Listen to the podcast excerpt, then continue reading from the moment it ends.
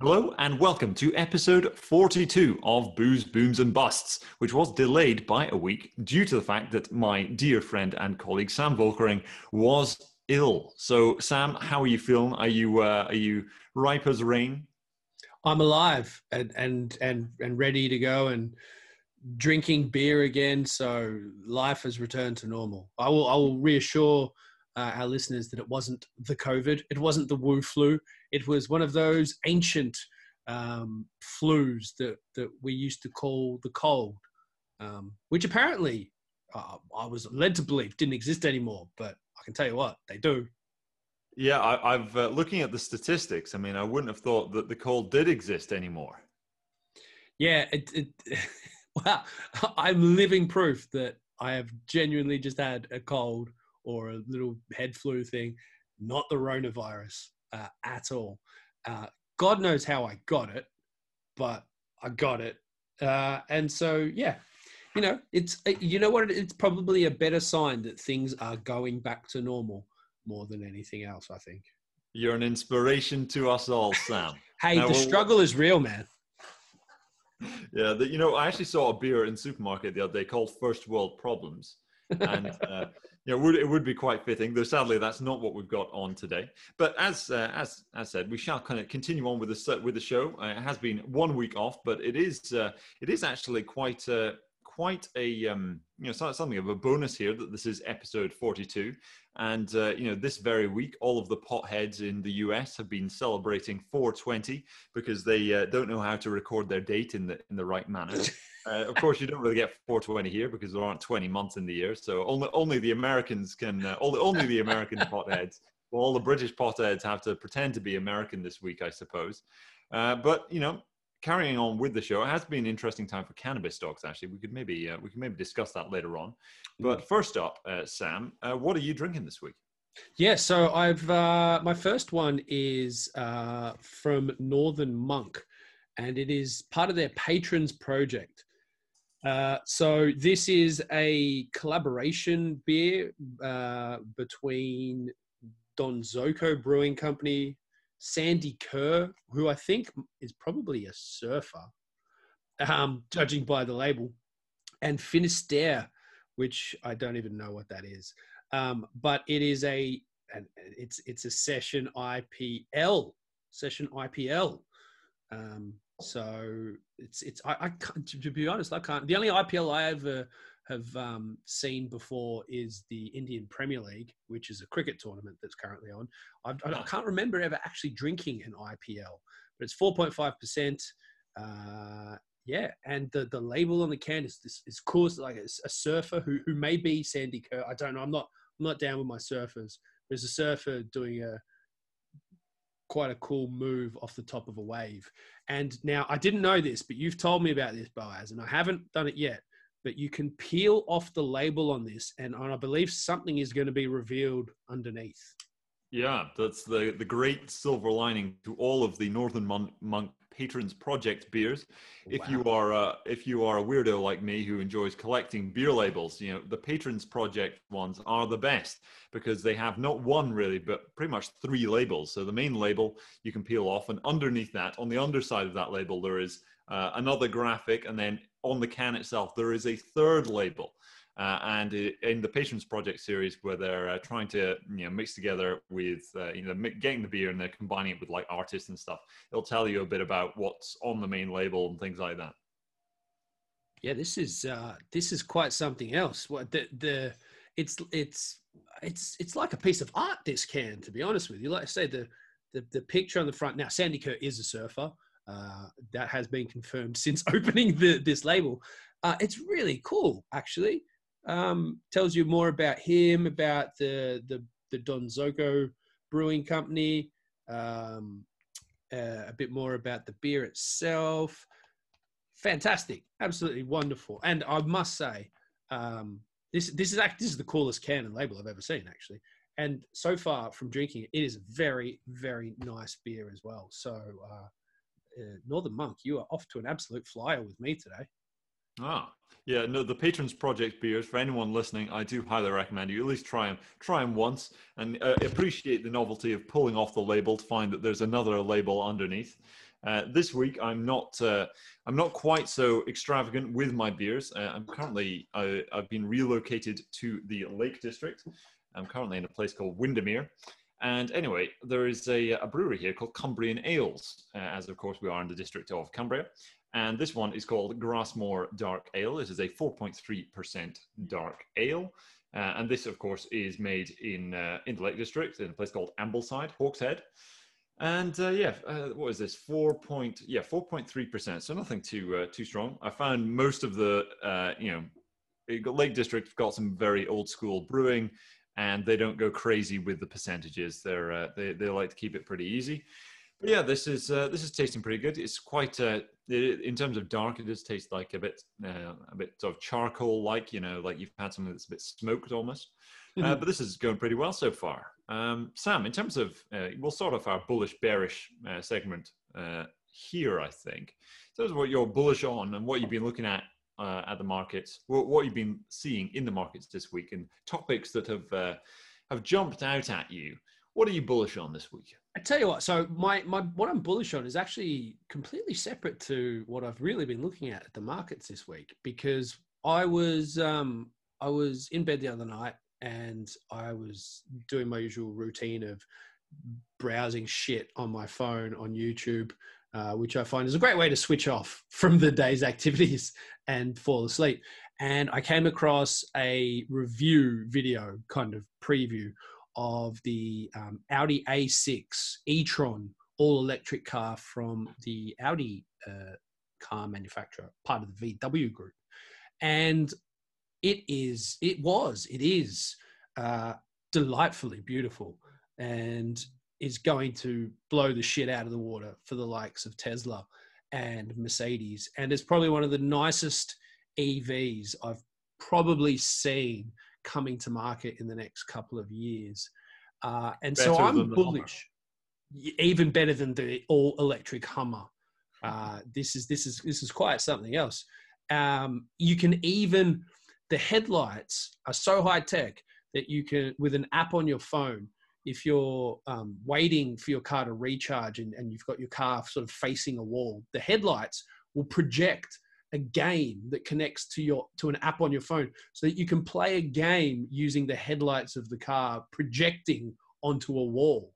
I mean, it's a little wild, but beautiful, just a beautiful looking vehicle. And so I'm quite bullish on the VW group, funnily enough, for all the turmoil that they seem to attract to themselves over the years.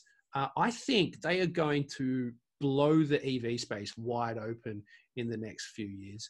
I think that the companies that are catching loads of attention at the moment, like Tesla and Neo and all the electric car companies that are listed on the US markets at the moment, a great kind of, they're the fluff. They're the fluffers before the real show. And I think VW is going to step up to the plate and just smash the shit out of them in the next couple of years. So if the A6 is anything to go by, and the recently released Audi e-tron GT, I think that the EV space in general is going to be full of really friggin' nice cars. And a lot of them are going to come from the incumbents, in particular the VW group. So I'm all bullish on the VW group at the moment. Well, I must say, Sam, I do hope you're wrong here. I absolutely hate Volkswagen. I think it's one of the most amoral companies in the Western developed world. They're all about, building factories in Xinjiang and using slave labor, and that stock can't go down enough in my view. So I hope you are wrong. But no, I think it's fair to, your appreciation of the electric vehicles. You make a fair argument. A lot of people have been waiting for a long time, though, for the incumbents to really step up their game. So it would be interesting to see which electric vehicle it is that finally gives Tesla a run for its money. Yeah, I had kind of hoped that maybe one of the other upstarts might come to play. I mean, like Fisker's kind of like when Tesla first started, it was Tesla and Fisker were like these two car companies that were doing EVs, and they kind of stole the show back in the day. And then Fisker had a whole bunch of issues with supply chains, and eventually sort of went bankrupt. And then they split off into Karma Automotive and Fisker, and now Fisker have come back, and Karma is still a separate company. I think the Chinese own now. And anyway, and so sort of they've made a resurgence. And so I know Fisker are launching, not launching, but they've got their production version of their Ocean EV SUV sort of crossover thing coming in November, I think at one of the motor shows in the US or something. And so I think they're an exciting one too, with the quality of product at an affordable price. But I just think that the incumbents are, they're a big, slow cargo ship trying to turn. And they've sort of found the right lane, and I think that they're just going to blow the EV market wide open, full of competition, full of competitive price points, range, choice, everything you could possibly want. And it's not that I think that the future for Tesla is dead or companies like them. I just think most of them will struggle, and Tesla is going to get a bit of a rude wake up call. I think this week I am bullish on articles claiming that Bitcoin is dead. I think that's what I'm bullish on this week. We have seen a pretty steep pullback again, and just there are some things which it's not meant to be like this. The world is not meant to be predictable. The future is not meant to be viewable ahead of time, and yet every single time Bitcoin has a drawback, the journalists just can't help themselves. They just have to do it. So I'm pretty sure there's going to be, quite a few articles saying Bitcoin is dead this week. I think, Sam, I'd be interested to know your thoughts are on this. Of course, nothing goes up in a straight line forever. This may, it may well be that this has been the top of this Bitcoin cycle. Of course, I know you don't believe that, but we always have to be able to, take that into consideration that, maybe we're wrong. Maybe this isn't it for, maybe this is all it for the next year or whatever. Mm. Well, not year, but next. It was a few years since 2017. So I'd be interested to know your take on this, though. A lot of the speculation that's been, as soon as the price goes down, somebody wants to say that this is because of an event that occurred at the same time. It's like when you're walking through your living room or something, right? And you kind of you bump your knee on the table, and at the same time the light goes out, and you think, damn. Really, is this table and everything like, am I controlling the lights by just, via this coffee table or whatever? And it seems to be the same thing pretty much with markets, where as soon as something happens, you just look at a news story and somehow it's got to be connected. But someone was putting a rumor around, somebody who knows who it is, saying that there was going to be an 80% tax on crypto profits, which seemed pretty excessive and pretty ridiculous, really. But ultimately, people were saying that this is what drove the price of Bitcoin down.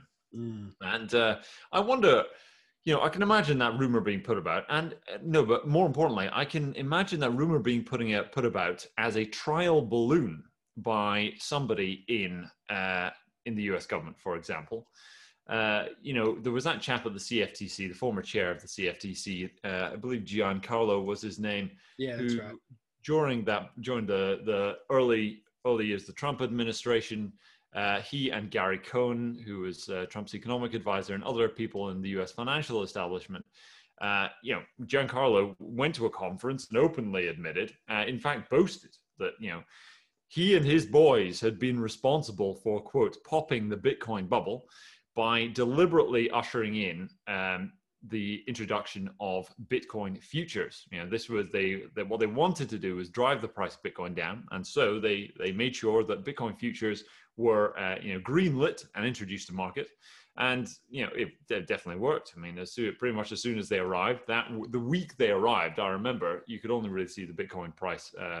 It took a lot of hammering, so they managed to do it. But the fact that this had Giancarlo, I think it was in late 2018 when he boasted about this. This was not spoken about at all, not at all in, at the time when Bitcoin futures were being introduced, that this was all actually a plot. I mean, it's effectively a conspiracy fact. Like, it's not a conspiracy. This is a genuine conspiracy. If you take the dictionary definition of one, that took place, and it effectively worked.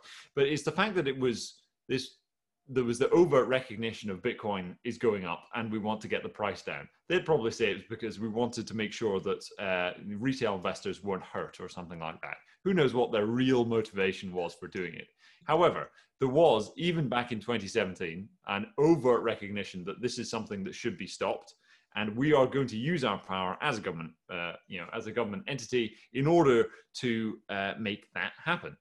I wonder if this, the 80% rumor, maybe it did drive the price of Bitcoin down. I am skeptical, but I can imagine somebody in the government saying, ringing up one of his journo bodies who are, just dying for some kind of information, and just saying, hey, without mentioning this, he's just completely speaking out his ass. He just made it up.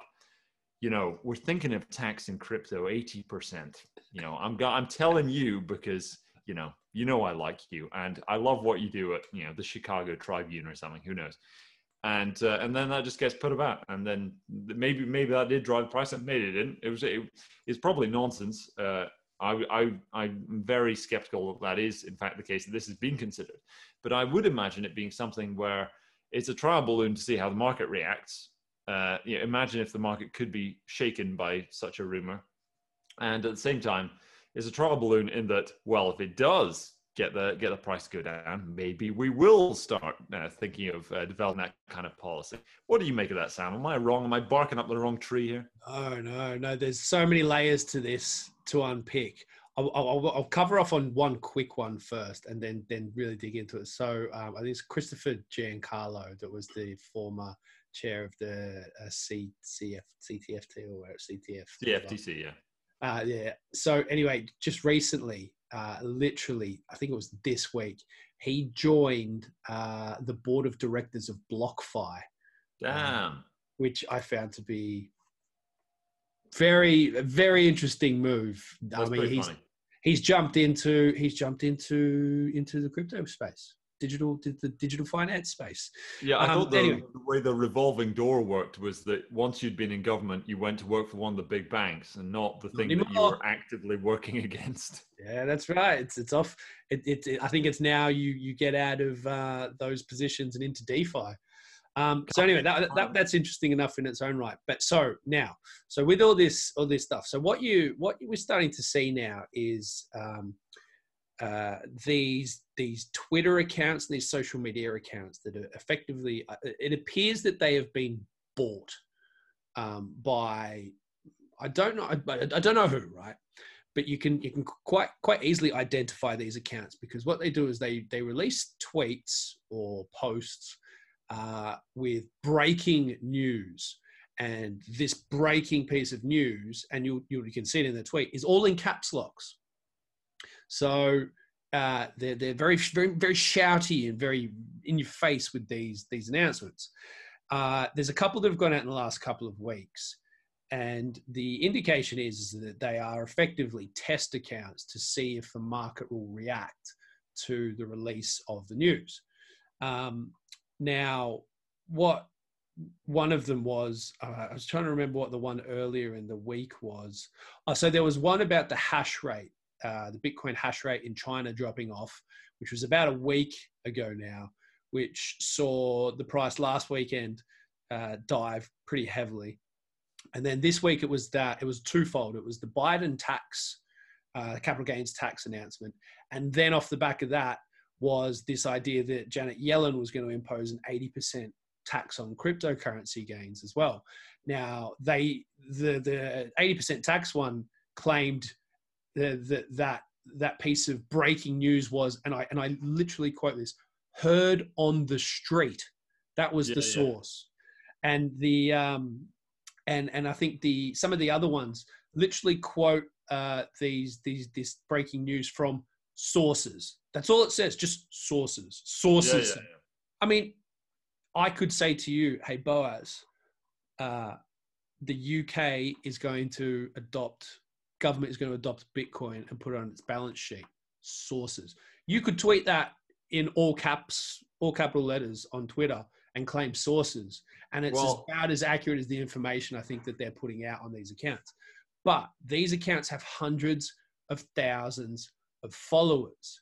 So my view on it, and this is speculation on my part, I don't have empirical evidence on this, but there are trading, I believe there are trading organizations that have either bought these accounts with hundreds of thousands of followers or in cahoots with them, and they're putting out these so-called news pieces, taking short positions in them, then releasing them, and then seeing if they move the market on the back of those, which it appears, I mean, the coincidence is, it's not really a coincidence. The timing is pretty accurate. It's moving the market. And if it is doing that, and it's sort of a self-fulfilling prophecy, if they release the news, the market tanks, they benefit from their positions. But then all of a sudden, people start following those accounts more, because when they tweet these so-called news releases, it moves the market. So people pay attention to it, and then traders and algorithms and bots pay attention to it. So it's all a bit fucked up, to be honest with you. But it seems like these fake news pieces are moving the crypto market. Yeah, don't hate the player, I guess. I mean, ultimately, if all they're doing is getting the price down, they're ultimately keeping the price low. So, you know, you could be buying in now when it is cheap. I would be more afraid, really, of a government official seeing that and being like, damn, you know, we should get in on this. This is a, clearly that, well, it exposes that such rumors are actually, you know, are possible, you know, can move the market. And as a result, the government, if it doesn't like, you know, certain assets, then it, well, maybe it should just start jawboning, you know, adding some forward guidance to their fiscal policy. Normally, so forward guidance when it comes to monetary policy, but as the stimulus baton has been given to the fiscal side, it makes sense that forward guidance should be added to the fiscal policy toolkit, as they say. But, you know, Sam, my sources do tell me that the phrase sources say is actually ancient Greek for "I made it up." I don't know, but my sources do tell me this. So. Is this a bit like the claim that 67.49% of all statistics are made up? Quite possibly. It would depend on your sources, I would imagine. But Sam, in terms of, like, you know, this the prospect of this. In fact, actually, I'm going to transition slightly here to a similar topic. Which I was intending to ask you about, because this, I think, is actually one of I think this is probably the biggest, for me, it's the biggest story that in crypto for the last, at least, you know, last fair while. I think this is, in a way, I actually think this is bigger than the Coinbase IPO, which wasn't even an IPO anyway. Why?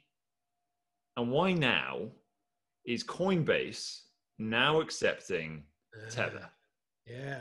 This fascinates me that they've done this so soon after the direct listing, because with Tether, you know, we have discussed Tether before. You know, a lot of people think this is a massive scam, et cetera, et cetera. I see it as this is effectively the internet has jumped central banks to the punch and it has created a digital dollar without their permission. The reason why Tether is so big is because it has massive utility, and you can exchange it for pretty much anything that you want anyway. So yeah, you can't maybe go and spend it at the shop, but if you're talking about online, using it online and moving capital online, Tether is a stable method for moving capital around that is easier to use than pretty much anything. So that's like Tether. You know, there's a massive void when it comes to what has really been going on here. I mean, they have admitted in the past that they inflated the supply without the backing, et cetera, et cetera, et cetera. But why, oh why, has Coinbase said that they're going to finally start taking Tether? What is going on with that? Because I actually would dare say that the US government or somebody within the US government may have tapped them on the shoulder and told them to start doing it. What do you think of it? Yeah, I mean, so the timing of this is incredible, right? I mean, this is not even a week effectively after they list. And I found the wording of the announcement really interesting as well. They were talking about being listed, so listing USDT on the regulated exchange. They made a point of talking about Coinbase being regulated. And the other thing is why they decided on Tether and not something like USDC.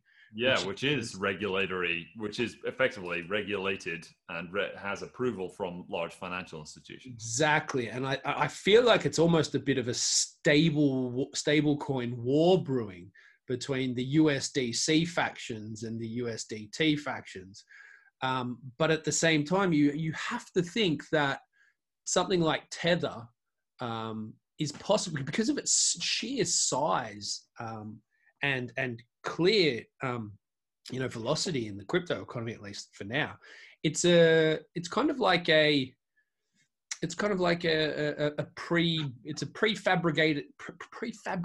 house that the United States government can just move straight into, that they don't really have to build for themselves.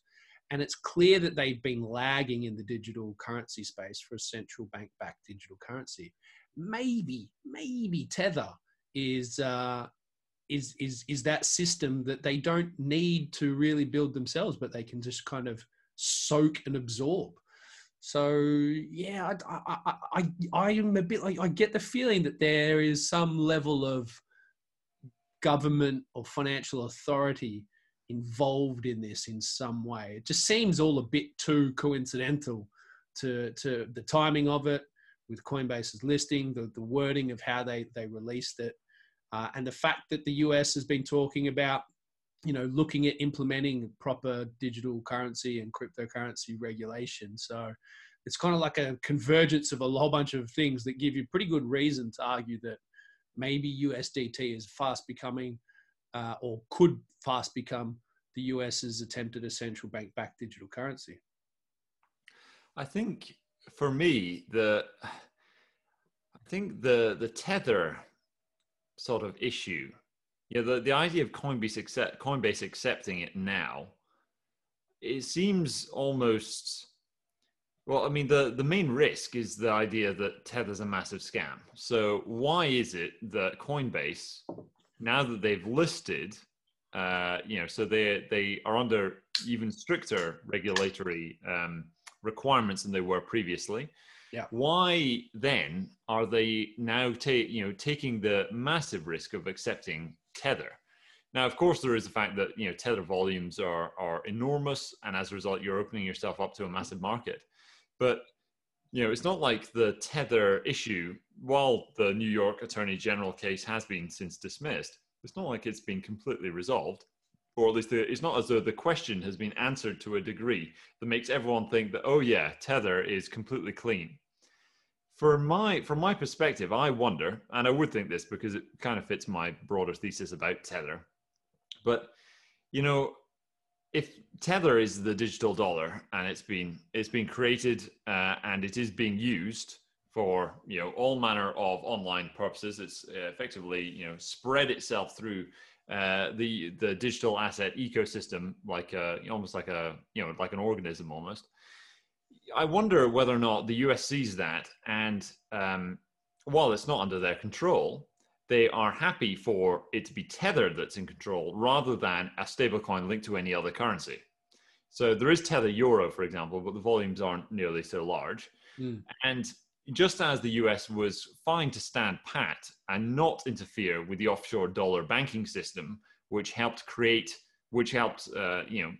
make the US dollar the global world, the global reserve currency, the offshore banking system post even before 1971. So in the 50s and 60s, which was, because it was offshore, it was completely unregulated, but they were still creating dollars. And as a result, those dollars were being spent and lent to finance projects all over the world. So it gave the dollar a huge amount of demand, even though it was outside officially and regulatory wise, it was completely outside the purview of the US government. The US government was fine for that to continue because it was still dollars they were using. So there was still ultimately a dollar link between all of this economic activity and and America, right? So even though it wasn't the government that was in charge, it was still a dollar, which is still linked to the government.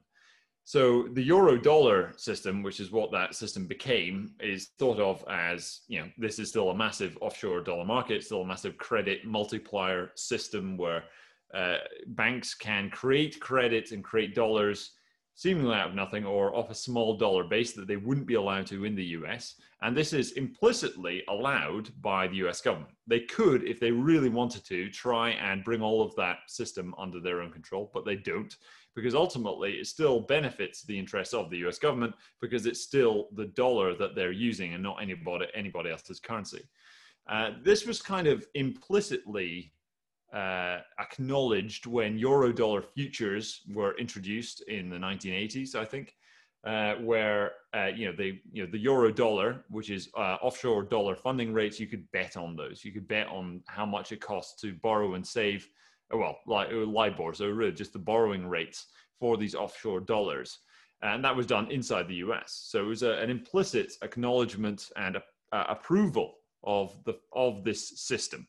Eurodollar exists, and we're going to let you speculate on the funding rate within this Eurodollar market, which is in dollars, but is completely outside of our control. I wonder if it's similar with Coinbase and Tether, where Tether is like the digital Eurodollar system, and the US is fine for it to multiply and expand of its own accord because it's still a dollar-linked asset. But they... so they're not going to seize control of it, and they're going to implicitly acknowledge it, but not explicitly. So they're going to allow it to be plugged into Coinbase, whiwhich is obviously one of the, the biggest crypto exchanges out there. So it's going to further empower that system with it still being outside of US government control. That's my theory, but maybe Coinbase will say something which kind of makes this all seem very sensible. There's nothing shady going on. This is just business. Who knows? It's like you say, it's kind of like control without having the actual implicit control over it. So that if it all does go tits up and it's all a big scam, they can just sort of wash their hands and go, hey, it was Coinbase, not us. Yeah, plausible deniability, right? Yeah, exactly. I mean, I find it strange. I find it strange that it's just USDT. I find it strange that they didn't do this before their direct listing. You're right. It's all a little bit suspect. But then at the same time, with Circle issuing USDC, I see that very much tying in then with some of the, other exchanges and payment systems that are being built out by the likes of Square and quite possibly PayPal. Well, we know Visa is implementing USDC in terms of settling in crypto for them. It's this weird kind of, merge of some of these more crypto-based institutions with the legacy systems that are out there. Like I say, like the likes of Visa and now Square and it just seems like there's something weird happening in the stablecoin space at the moment, and I'm not sure exactly who has their finger in the pie, but there seems to be a lot of fingers in the pie nonetheless. I wonder, and you probably won't agree with me, Sam, but I do wonder if the stablecoin phenomena is in a way the biggest development of this crypto cycle than any of the other coins. Now, obviously, this goes contrary to the normal digital asset thinking, the Bitcoin maximalists, the Ethereum maximalists, all of the other altcoiners, et cetera, et cetera. But in terms of the actual development of this ecosystem and what the future looks like and what it's going to be built upon and what this means for the future of all of these digital assets, I wonder if the expansion of these stable coins is really, and the approval of these stable coins is maybe one of the biggest developments, but which nobody really cares about because because these things don't go up in price, right? They're just stable coins.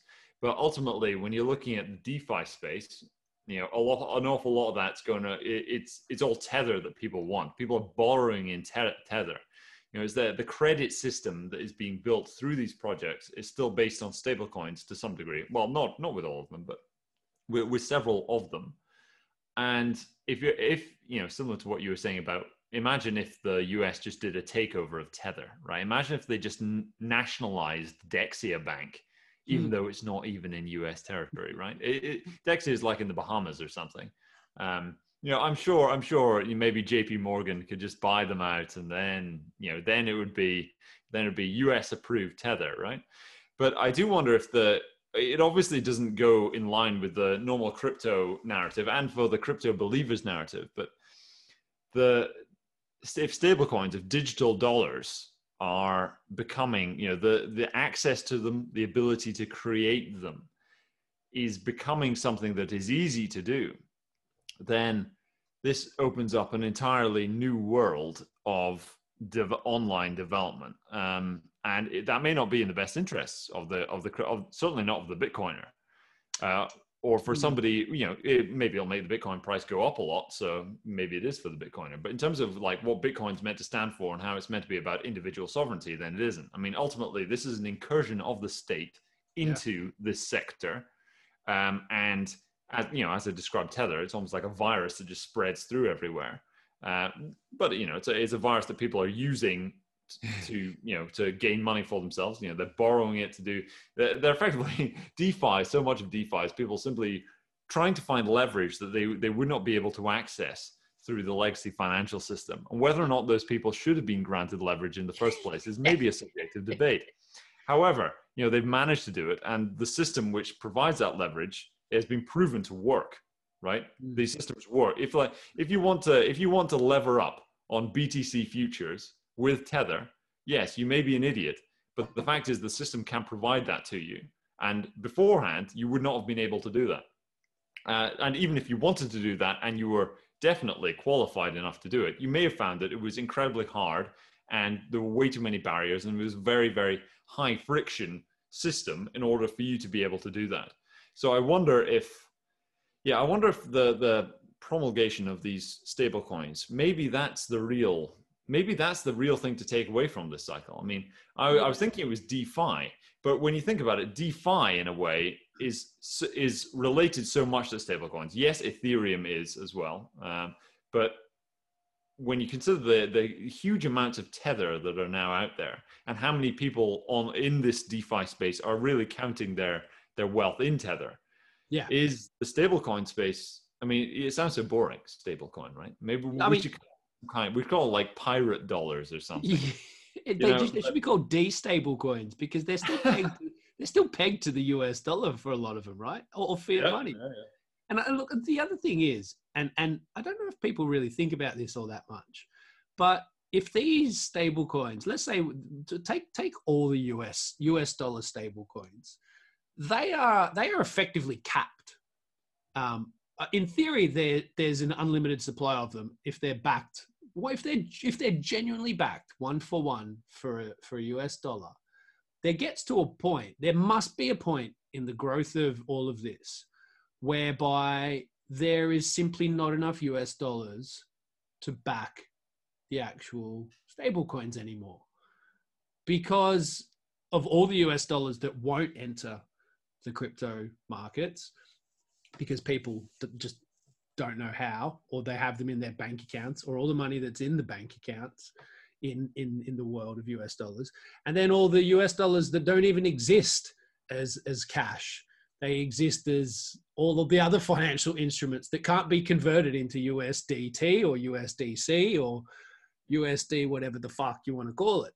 And then you've got USDT that's on Ethereum. You've got it that's on Stellar, or is it maybe USDC that's on Stellar? They jump from blockchain to blockchain as well. I mean, fuck, there was USDT on Tron, I believe, as well at one point. So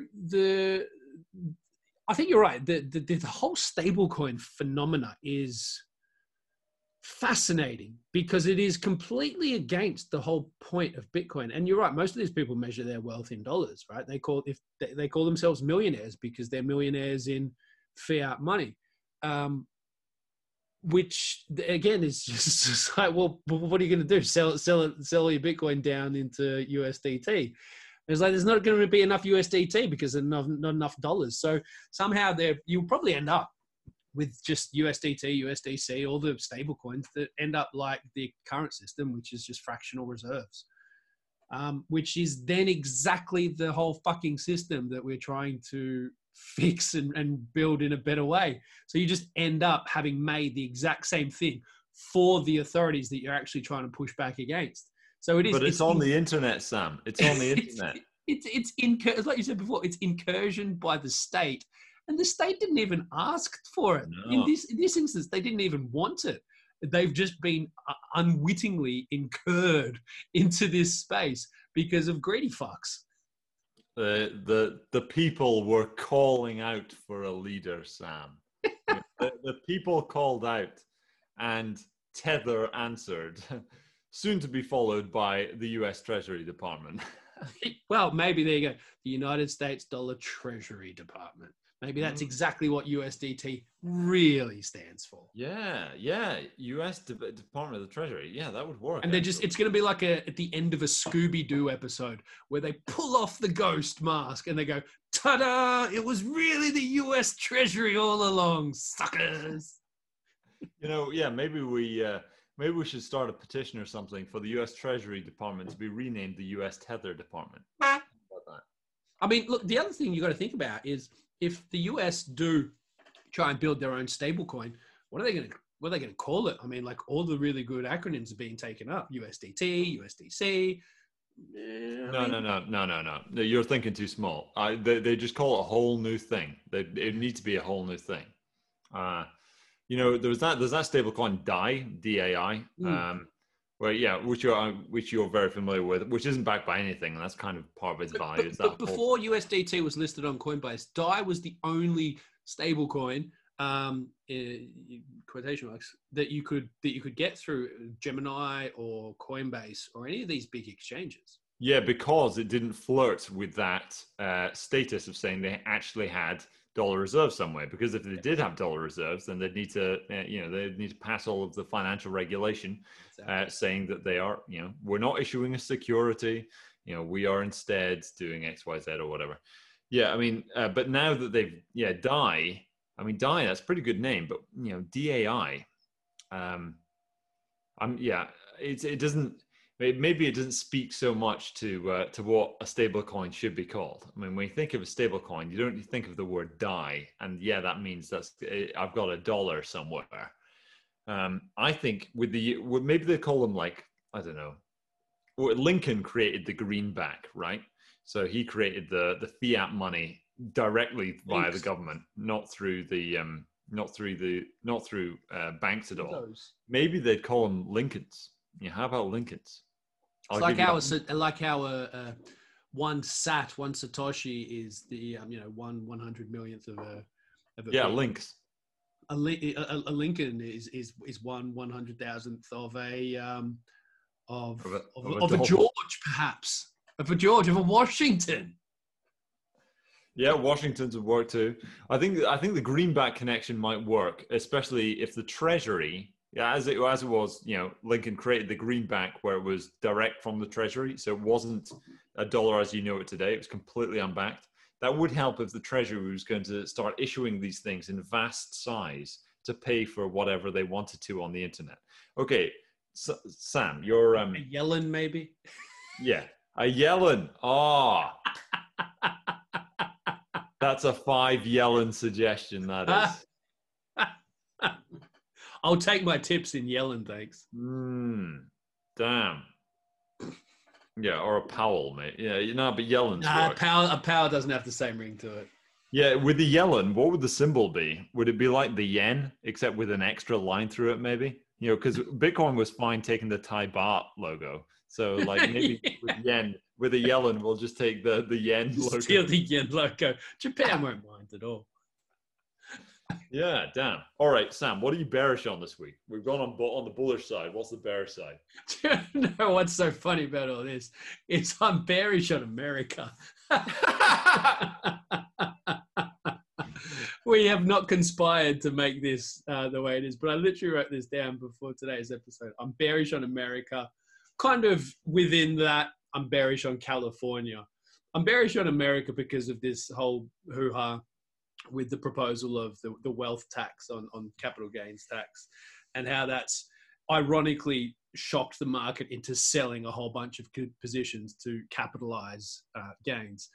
Nonetheless, I also read that Caitlyn Jenner is running for governor of California, which, to be honest, in today's world, it wouldn't surprise me if she won it and became governor. I mean, Arnie did it, albeit he's way more popular and actually probably better in terms of being a human being. I mean, last I checked, Arnie hadn't killed anyone in a car crash, or allegedly killed anyone in a car crash. But, you know, it is what it is. So if, you know, Caitlyn Jenner becomes governor of California, I am very fucking bearish on California and just America in general at the moment. Because, I mean, like, if you ask yourself, is America in a better position now than it was, let's just, for example, say 4 years ago? Or are they in a worse position? You'd probably say worse and getting worse, not kind of like worse and getting better. And I think it reaffirms the case that all politicians in power are useless as tits on a ball. So, yeah, I'm bearish on America and California. Can you give me a country, Sam, that you think is markedly better off today than it was 4 years ago? I'd probably have to get back to you on that. So maybe I'm just bearish on politicians and government. No, I think that's a fair observation to make. I mean, America is certainly not looking its best right now. I would certainly agree with that. Prior to our discussion right now, I mean, I was speaking to a gentleman in New York. I was asking him how how New York is looking these days. If the stories about all these New Yorkers fleeing the country to Austin and to Miami are true, that kind of thing. And he was saying, you know, New York just over the last week, pretty much is, well, or not even just over the last week, but over the last few days, he's just noticed how incredible the huge amount of energy that's going on there. Apparently, things are looking really good. You don't kill the world's biggest, best cities like London and New York and Tokyo. These giants of, you know, these giant mega cities. What's happened in the last year, that doesn't kill these cities. It's just a pause. But at the same time, you know, he did acknowledge that. Yeah, he's had plenty of conversations with people who have left that state because, you know, there's going to be higher taxes, that kind of thing. And at the same time, there are also people, he said, who have left to go to a place like Austin who were going to leave anyway because, you know, all that's happened is you got a married couple with two kids who've had to live inside a small apartment for 24 hours a day. There were definitely people who were thinking, you know, the state's becoming a lot more authoritarian. I want to go somewhere bigger. But it was his observation of... he was surprised at just how, or he appeared surprised at just how much energy there suddenly was for people wanting to go to dinner, people want to go out, you know, people wanting to live ultimately, which I found interesting because it will be very interesting to see how the hospitality sector gets out of this. I mean, I really do believe there is a huge amount of demand to get back to going to pubs and things like that. But at the same time, so many people expect but maybe it's the recency bias. They expect that things that have been bad they're still going to be really bad. Yeah. And I wonder if that's going to be wrong in a similar way to how after, you know, at the end of the Second World War, a lot of people thought that when all the soldiers came back, they were, well, the ones that did come back, of course, that there was going to be a prolonged economic depression. And ultimately, you know, there was going to be so many economic issues that there would be an economic malaise that would prevent an awful lot of economic growth from occurring. Now, in the UK, I mean, you could argue that was broadly true, or at least true to some degree, because there were a lot of issues post-war because, you know, Britain had lost so much of its power. But for the States, everyone was thinking a depression was going to happen, and it didn't. I mean, there was the total opposite. There was a gigantic boom in growth. I wonder if there's something similar is going to be like that when it comes to the Wu-Flu lockdowns. And I hope that's the case. I mean, I'm just positing this as a theory because I don't think I really believe it all the way through. But yeah, I mean, I think I'm trying to remember if we spoke about this last year about the similarities between the 20s of the 1900s and the 20s of today, and that perhaps as shitty as it's got off to a start with, you know, an unexpected pandemic and on the byproduct of all decisions made by authorities off the back of that, that perhaps it is the disaster that leads the glory times, that maybe we're we are again at the start of an economic boom, perhaps, as people start to appreciate that shit can be taken away from them at a whim. So perhaps it's best to make hay while the sun shines. It's sort of like a better phrase. Yeah. Yeah. It will be, well, I mean, hopefully things turn out for the better. So I will actually be similar on your bearish segment this week, actually, Sam. It is quite kind of a coincidence. We've both gone for countries. Instead, I am not bearish on America. I am bearish on, and you're going to love this. I reckon I know what you're going to say, but you can say it anyway. It's going to be New Zealand. That's exactly what I was going to say. Yeah. I think New Zealand's approach to China has been absolutely reprehensible over the past several years anyway. But just the broad... the levels of appeasement are reaching levels that are simply contemptible. They are washing the feet of their master. Yeah, Australia I think has taken the right path when it comes to China. I think it's admirable the level of confrontation that they're prepared to take, especially when arguably their trade relationship with China is fucked now. Is really quite extreme. So this is. A willingness to take economic harm, which New Zealand clearly isn't. Jacinda Ardern is always wanting to appear to be such a progressive leader, and daren't open her mouth about people in concentration camps. Yeah, just completely ignored all that. And it's so willful and it's so obvious that it really does. It really is contemptible. So I think the latest levels of appeasement where they're talking about, appeasing the dragon and how it's a great, there's this great synergy going on between the Chinese Communist Party and, the Parliament of New Zealand. It really does. I don't think it bodes well ultimately for New Zealand. I think just on that, I wonder, it'll be interesting to see perhaps the migration statistics on people from New Zealand migrating to Australia over the next year. That would be interesting, yeah. Off the back, and so seeing if it has an impact on migration numbers. I would suspect that it will be a net positive migration to Australia away from New Zealand in that sense. Yeah, it would be. I would be very curious to see how that ends up looking. At the same time, I do say I'm bearish on New Zealand. I think this, I think this will be definitely looked back upon as a shameful moment for New Zealand. It'll be interesting to see if the CCP sort of tries to, help its friends out with some kind of subsidies and preferential trade agreements and things like that. But ultimately, I think this decision is not going to work very well. When you are a member of the Five Eyes, your military relationships are dominated. Yeah, Four Eyes now, but they're not. They are still a member of the agreement. It's not. That's not something that can be rolled back so quickly. But no.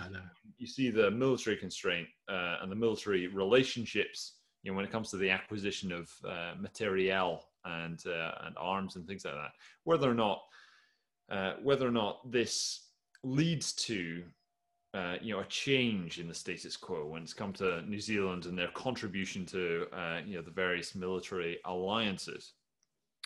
Sam, we haven't rated our first beers. The Grasmoor Dark Ale, I quite like. That's Grasmoor with one S.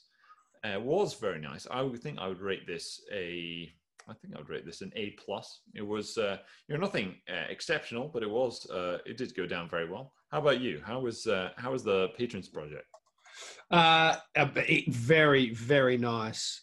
So the actual name of the beer, now that I've revealed the label, is the North Sea Sessions, which is, I say, the one from Northern Monk, collaborating with Donzoko. Really, really nice. You know, it's not super, wasn't a super strong beer, only at 4.5%, but I enjoyed that a lot. Oh, I hate it when a session beer actually ends up being so good that it is an actual fucking session beer. You know what? I enjoyed that enough that I'd put that up there as a double B, actually. I thought that was real quality. That was. Patrons Project ones are always limited editions. So, you know, if you listen to this and you want to try it, you're probably going to have to try and find some soon. I know I'm going to see if I can get my hands on some of that. I do love the old PP stuff. Mm. North Sea as well. Yeah. You know, the best sea there is. Yeah, I don't know if I'd want to go surfing in the North Sea, though, which clearly old mate here, Sandy Kerr, does. Yeah. Good on maybe, it. No, not without a very a thermally lined swimsuit. Well, what they call again? They're not swimsuits. It's wetsuits. Wetsuits. Yeah. Well, sometimes if it's super cold, you can get dry suits, I believe, that they're called dry suits because they keep you so dry on the inside, like perfectly dry on the inside. It's basically like a space suit for water. Damn. Who's using those? Why is Sandy Kerr not using that? Maybe he is. I don't know. I think they're the kind of suits. Sometimes they're those suits that they use like in the Arctic and stuff so that if they get wet, they don't die. Damn. Damn. Yeah. If you're out there going whaling or something, yeah. or if you're on one of the Japanese fishing vessels doing some whale research, right? Yeah, you know, I was looking up the history of whaling recently, just because it is a fascinating era when, you know, instead of we couldn't get petrol from the Saudi Arabians, and we couldn't get petrol from the Iranians, and we couldn't get petrol from the Venezuelans, and the Nigerians and things like that. You know, when there weren't all of these drilling areas, you know, we had to actually just go and kill these massive mammals in order to boil their blubber and then, you know, just put it into a and then use that for all of our. You know, imagine. Yeah. Perfume and fuel. Yeah, it's incredibly macabre, but very sad. You know, and very sad. I mean, they're beautiful creatures, but it's just crazy that for a very long period of time, and we were talking, you know, all the way through 19th century, this was a very big deal. That this was just the standard practice. I remember the Dishonored video games. I think there are two of them, are based in sort of a steampunk Victorian era where everything is still getting powered off whale oil. And, you know, they've got these combustion engine like machines, which are powered by whale oil. The idea of somebody filling your car with this is really quite absurd. But Sam, what was the second beer you got? Yeah, so the second one I got was from the 8 Wired Brew Company. So it's a Berliner Weiss called Mandarin Hippie, which, as I say, is a Berliner Weiss, 4.5%, but very strong mandarin flavor in it. So they've obviously brewed this with mandarins. So it is quite citrusy, quite sharp, but not in an overpowering way, which is surprising. I thought it might have been a little bit on the kind of sour side, but it was really just more sort of almost sharp. Sharp's probably the best description for it. Not overly sour, quite refreshing in a sense. Yeah, I like it. If you like your sort of beers with a citrusy tang and twist to it, I would recommend it. It's you said 4.5%, it's pretty light, and having now consumed it all as well, I'd probably give it an A+, I think. All right. Yeah, it's funny couple of coincidences we've had in episode 42, Sam. The one I've gone for today is called World Top, and it's a marmalade porter. Oh. So similarly, we're getting some of that citrusy. You know, it's not a mandarin. This is orange, but at the same time, you know, there is that citrusy angle on this. So, you know, it's got an interesting label. It's almost, it's cracked almost, as though, you know, it's made of stone or something, and very old school type font. Rich, dark, sweet and malty. Overtones of bitter orange, coffee and chocolate. This is a 5% porter in a 500ml bottle. I've only just noticed this is gluten-free, actually. Yoo-hoo! I hadn't noticed before. But yeah, this is from Wold Top Brewery, which is in Wold Newton. Vegan friendly as well, as so many of these beers have been, surprisingly. But yeah, and also interesting, they've capitalized quite a few things on the back. So porter is capitalized, as is, and apparently it's great with classic roast dinners and chocolate, with roast dinners and chocolate being capitalized. So very important. Very important. Roast dinners, chocolate! Yeah, yeah. Walton Marmalade. It was pretty good, actually. I think I'd give this an A+. Nothing, you know, not crazy, but definitely goes down well. And it was bought out of a supermarket, so you didn't have to go far afield to get it. Sam, I'm afraid I must be heading off now, but in terms of any closing remarks you have for episode 42, anything you'd like to say to our viewers? No, only that where you are right now, I wish I was, because it is a lovely, lovely part of England up in Windermere, and I wish I was there, to be honest. Yeah, I've been cooped up inside for the last several days, so I've not really explored it much yet, but I very much look forward to taking some walks around these great lakes, and I'll report back next week, because I'll still be here, with some more locally sourced brews. So that is all from us for today, for that was episode 42. I hope you're having a good weekend if you're listening to this, and we shall be back again with episode 43 next week.